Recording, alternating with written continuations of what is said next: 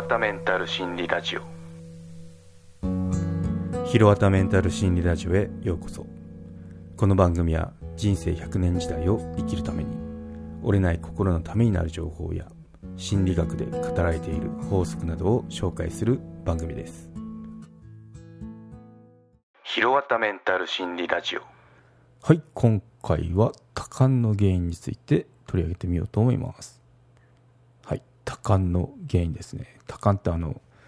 感じる方じゃなくて汗の方ですね。汗がいっぱい出てしまいますよの原因についてですね。うん。まあ、最近ドラマとか CM で引っ張りだこの有名女優さんいると思うんですけど休業を発表しましたよね。でまあちょっと気になったのが先日舞台挨拶だったかな。そこであの急に顔が滝汗になって一時退席しましたって。でその後にまああの休業の発表だったんで、まあ、心配してたんですよあのなんかストレス的なもの多忙なんでストレス的なものがあるんじゃないかなって思ったんですけど、まあ、実際にストレスかどうか分かんないですけどそのお休みが必要っていう状況になったってことだったんで、まあ、その今回汗について取り上げてみましたね。うん、そうまあ、緊張すると汗って書くもんだと思うんですけど、まあ、それも限度があって限度超えちゃうと多感ですよとなって、まあ、多感が多感で疑われる病気っていうのがこういうことがありますよっていうことと、あと、まどこを受診すればいいんですかっていうことについても触れてみようと思いますね。はい。ということで、そもそも汗は何でかくんですかっていうとこから取り上げてみようと思います。うん。そうですね。汗。汗なんですけど、まあ、3つありますね、大きく。1つが体温調節です。体温調節。汗をかくことで気化熱を利用して体温を下げるために行われてますってことで、まあ、運動の後ってその汗かきますよねこういった時もその汗をかくことで体温調節をしてるんですよっていうことが言えますね、うん、で体温調節に異常があると、まあ、異常なあの発汗が行われるようになっててしまいますよと汗だくになるってやつですね、うん、なので、まあ、熱を感じたりとかあとのぼせが出やすかったりするっていう人は、まあ、普通の人以上に、まあ、その気温とか室温の影響を受けやすくなってしまうので大変ですよね。うん、はい、2つ目です。2つ目は精神的な反応ですね。緊張や恐怖などに反応して汗が出てくる場合のことを言ってますね。うんまあ、発表会とか運動会とかありますよね。まあ、緊張する場面で、まあ、手に汗、手に汗かくっていうじゃないですか。手に汗、手に汗かいたりするっていうのはまあ不自然なことなんですけど、まあ、そのそれも限度があって明らかにこれおかしいよね量が多いよねっていう時はやっぱこの何がしかの病気っていうのを疑ってみてもいいかもしれませんねはい3つ目ですね3 3つ目は水分排出ですね、うん、水分排泄か。排泄になります、うん、まああの尿とかと一緒で体から水分を排泄する行為の一つと位置づけられてるようですね。うん、はいということでなんで汗かくのっていうと3つの機能があって体温調節精神的な反応あとは水分排泄ですね。うん。まあ、こういう機能があるんですけど、まあ、これがちょっと異常になってしまうとどうなんですかっていうと、まあ、自律神経失調症とかいろいろ疑われますよね。うん、そうですね、まあ、そのどのくらいなのっていう多感大多い汗っていう状況っていうのはこんなんですよっていう紹介すると、まああの手のひらに汗がこうに手のひらが汗でにじむ程度くらいだったらまだあの軽い方なんですけどひどい人っていうのはもうそれこそ全身から滝汗ですね。滝のような汗をかいてしまうっていう場合もあるみたいですね、うん、なので結構そうなってしまうと日常生活にも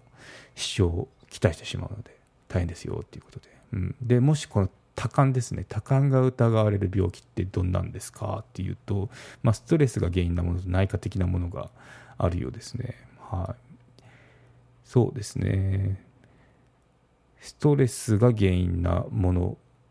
をまず紹介すると自律神経失調症ですね、うん、聞いたことありますよね。あとはもうそのその名もズバリ多汗症ですね。過剰に汗をかく病気になりますね。うん、あとは不安症ですね。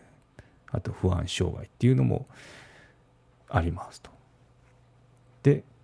社交不安症とかあと社交不安障害っていうのがありますね。うん。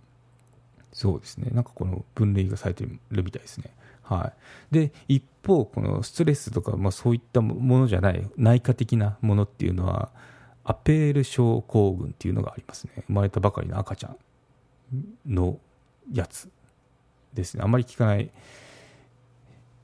話ですけどそのアペール症の中の一つの症状として汗いっぱいっていうのがあるみたいですね、うん、あとは甲状腺腫瘍ですね、うん、あと更年期障害ですね。更年期障害も汗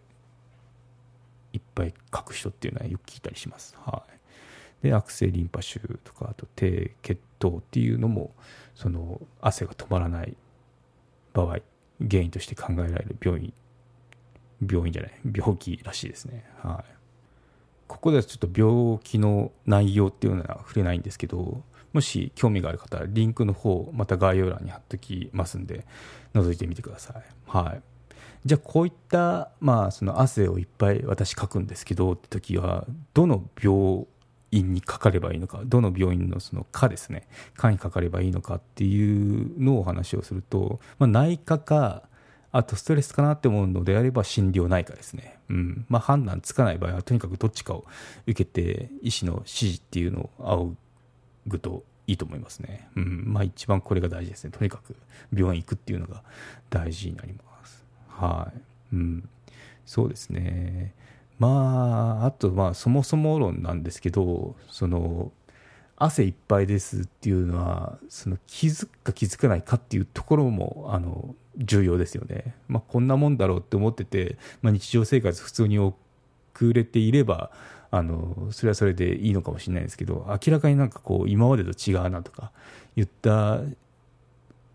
状況になったらやっぱちょっと病病院に通うきっかけにした方がいいんじゃないかなって思いますね。うんまあ、今まで体質でずっとこう汗っかきですとかだったらまた話は違うんですけど今まで普通でなんか最近ちょっと、まあ、寝汗が出るとかあとなんか急に顔から汗が噴き出るみたいないうふうになったらちょっとあの何かが起こってる証拠サインとして捉えてで専門家の指示を仰いだり治療を受けるっていうのが大切になりますよね。うん私もそのずっとなんか寝汗をかいたんですよね1年くらい。1年くらいずっと冬だっても寝たら汗をかいたんですけど、まあ、これってそのやっぱストレスがかかった時なんで、まあ、そこでもう体がもうあなたは無理をしてますよっていうサインを出してたんですけどそこをないがしろにしたがばっかりに結局ぶっ倒れましたからね、うん、休職せざるを得なくなっちゃったんでやっぱこの変化っていうのには敏感になってですぐに病院に通うっていうのが必要ですよね。うん、なのでサインは見逃しちゃいけませんよってことを私は強く言いたいですね。はいということでまとめにいきましょう。多汗症についてですね。はい。異常を感じたら内科心療内科を受診しましょう。まあ、汗をかく自体は自然な行為なんですけど、まあ、これちょっと日常生活に支障が起きるなとかあと今までこんなことなかったんですけどっていう時はもう病院に行きましょうはいということで今回は以上となります。よろしければ高評価コメントをいただけると励みになります。番組の登録はまだの方はご登録もどうぞよろしくお願いいたします。メルマガも始めましたのでご登録のほどどうぞよろしくお願いいたします。エピソードの概要、エピソードや語りきれなかった裏話など話してますので概要欄のリンクもしくはひろわた .com を訪れてバナーをクリックまたはメニューのメルマガをクリックして登録してください。はい、ということで今回は以上となります。ではまた。有料チャンネルのご案内をいたします。有料版チャンネル「ひろわたメンタル心理ラジオプレミアム」を Apple Podcast で配信中。有料会員はエピソード全編を聞くことができます。また有料会員のみのエピソードも用意しております。ご登録して応援いただけると励みになりますのでどうぞよろしくお願いいたします。